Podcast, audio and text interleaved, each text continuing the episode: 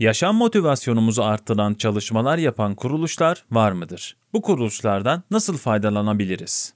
Şimdi benim motivasyonumu çok fazla pik yaptıran e, uluslararası kuruluşlar var.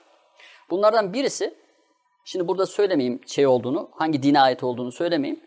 Bir gün bir yerde gidiyorduk Çağatay Bey, bir baktım e, bir sürü bayan hanımefendi, mülteci belli, çarşaflı çarşaflı ablalar, teyzeler kuyruğa girmişler bir yerden yardım almaya çalışıyorlar. Bir gittik baktık, hadi söyleyeyim onu da kilise, bir kilise. Sıraya girenler mülteciler, Irak, Suriye, belki Libya. Oradan gelen insanlar. Nerenin kapısına sıraya girmişler? Kilisenin. Kilisede ne yapıyorlar? Gıda paketi var.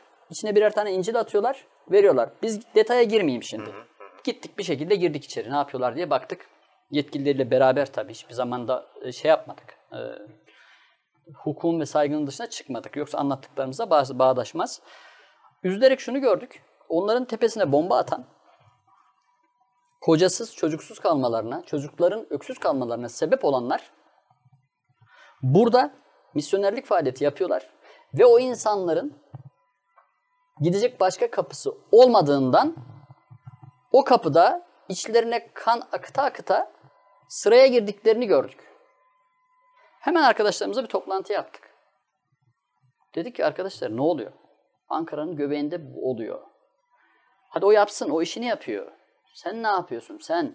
Sen derken kendimden bahsediyorum. Tabii. Çağatay Bey, bu, bu da bizim konumuz. Sizin de değil. Nasıl müsaade ediyorsun? Müsaadeden ziyade şöyle, o kişi eğer o yardımı senden alsaydı oraya gitmez zaten. Tabii. Sen bunu niye bu kadar çaresiz bırakıyorsun bu sektörde biri olarak? Ha hepsine yetişmemiz mümkün değil ama daha çoğuna yetişebiliriz. İşte bu kuruluş beni uluslararası bir kuruluş motivasyonumu pik yaptırdı. Ben ters köşeden cevap verdiğimin farkındayım.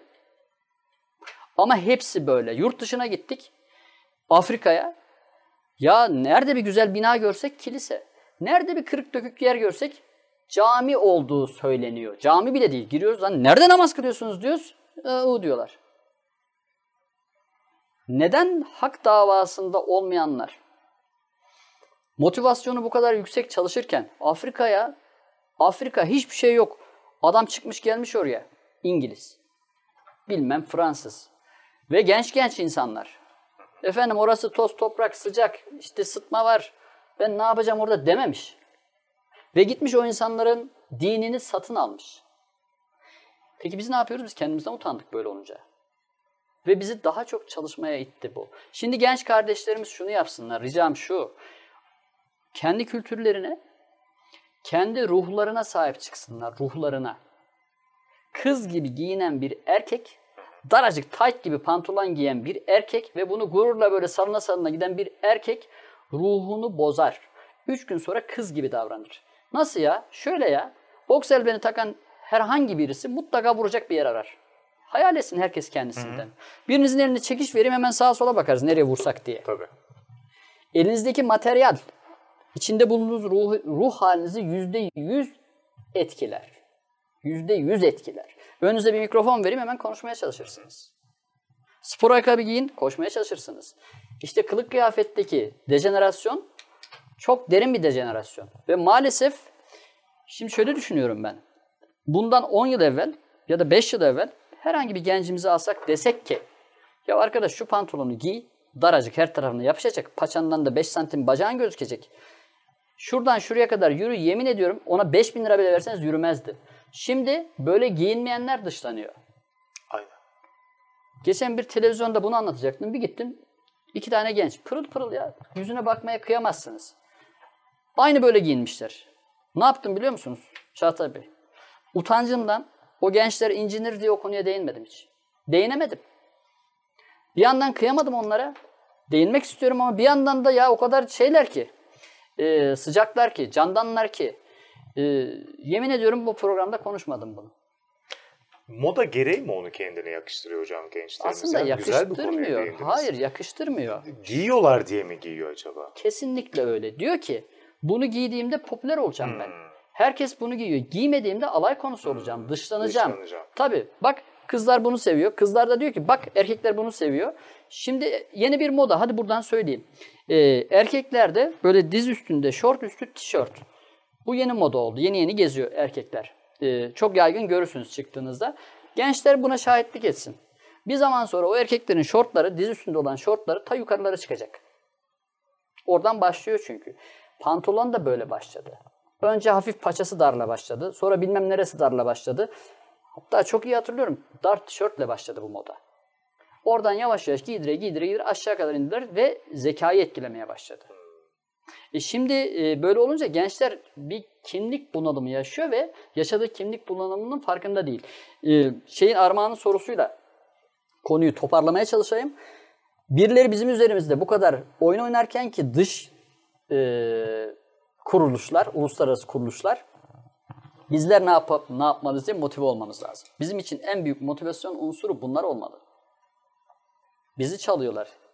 Benliğimizi çalıyorlar. Doğru üretmemizi engelliyorlar. Bizi bunlarla meşgul ediyorlar. Evet. Bundan daha büyük bir motivasyon bence olamaz. Şu olabilir. Der ki kardeşim ya dünya üniversitelerinin içinde ilk 500'de kaç tane Türk üniversitesi var? Ya da var mı? Kaç tane Nobel adayına Nobel aday olmuş bilim insanımız var? Kaç tane ses sanatçımız var? Film sanatçımız var? Yönetmenimiz var? Kaç tane uluslararası alanda ressamımız var? Kaç tane zıpırımız var? Sokağa çıkalım. Dolu. Ha, tamam ben diyorum ya biz şu da kendimizde de arıyorum. Ama gençlerimizin birçoğu bunun farkına olmadan bu tuzağa düşüyor. Ee, gençler için bence bu bakan bir göz, okuyan bir göz için iyi bir motivasyon unsuru. Ee, bilim manasında da e, sadece gözlemlemeleri yeter. Diyorum ya sinema. En iyi yönetmenler nereden çıkmış? En iyi oyuncular nereden çıkmış? En iyi e, e, müzisyenler nereden çıkmış? En iyi tiyatro sanatçıları onlara baksınlar. Niye bizde yok? İşte bu onları uluslararası alanda motive edecek en büyük unsurlardan biri. Diğerlerinin tamamı, diğerlerinin tamamı emin olun art niyetlidir. Bir örnek daha vereyim uluslararası kuruluşlarla ilgili. Beni motive etti.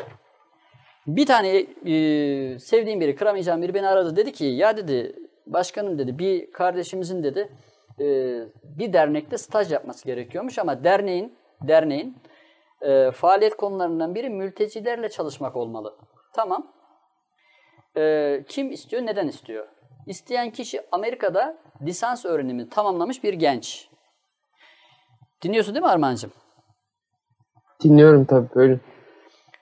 Yüksek lisansa başvuruyor. Ona koşul olarak diyorlar ki Türkiye'de bir STK'da ama mültecilerle çalışan bir STK'da şu kadar dönem staj yapman gerekiyor.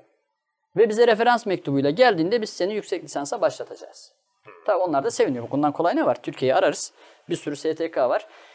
Benim kafamda bir ışık yandı o dönemden. Ne oluyor dedim. Bu garip bir talep normalde. Tabii canla başla kabul ettik. Biz yani yardımcı olmak için genel olarak imkanımızda ise elimizden geleni yapmaya çalışıyoruz. Hele ki genç, hele ki yüksek lisans yapacak. Hele ki Amerika'da yapacak. Seve Ee, seve. seve seve. Baş tacı. Biraz araştırdığımızda ne çıktı karşımıza Çağatay Bey? Bu mülteci krizinin ilk çıktığı yıllarda mülteciler sınıra yığıldı. Orada uluslararası bir savaş başladı. Savaş da şuydu. Dediler ki Türkler bunları alacaklar içeri. Aldıklarında da işte 1 milyon 2 milyon mülteci bunun ekonomisini batıracak. İçeri girdiğinde baş etmesi mümkün değil. Geri çevir dedi. Bunu görseler bile geri çeviremezler. Çünkü onlar Müslümanlar. Müslüman olunca ne oluyor? Merhametlidirler. Bizim öldürmemize, o çocukları aç bırakmamıza dayanamazlar. Alırlar. Buraya kadar tutturdular. Aldılar içeri ya aradan bir sene geçti, iki sene geçti tık yok. Girenler bir potada eridi. Öyle ya da böyle herkes karnını doyurdu. Bir şeyler oldu. Lan hiçbir şey yok. Mevzuyu çözemediler. Ya bu Türkler, bu STK'lar ne yapıyor ki bu böyle oldu? Bu kadar kişi bize gelse bizim feleğimiz şaşacaktı. Think tank kuruluşları var, düşünce kuruluşları küçük küçük. Bakın üniversite yüksek lisans yapacak bir kişiden talep ettikleri istihbaratı, bilgiye bakın. Ya bunlar bu kadar uyanık, bunlar bu kadar çalışkan, bunlar bu kadar çok hesap kitap yapıyor. Biz otur biz nasıl oturuyoruz? Nasıl rahat duruyoruz? Durabilir miyiz? Durursak böyle yaparlar. Hiç şansımız yok. Durmamalıyız tabii. Kesinlikle durmamalıyız. Ee, burada gençlerden şöyle toparlayayım. Ee, çok büyük bir beklentimiz düşündükleri manada yok. Elini silah alıp da cepheye koşsunlar demiyoruz. Evet silah alıp cepheye koşsun. Ama onun silahı bu, kalem. Onun cephesi sınıf. Onun cephesi bilim üretmek, sanat üretmek. Üstüne bir şeyler koymak. Arkasını döndüğünde gelenlere yol göstermek. Gençlerin savaşı bu olmalı. Bak ne güzel soruyor Armağan. Arayışı olmalı. Arayışını bir hedefle neticelendirmeli. Bulamadığı zaman bir sonraki adıma, bir sonra yılmamalı.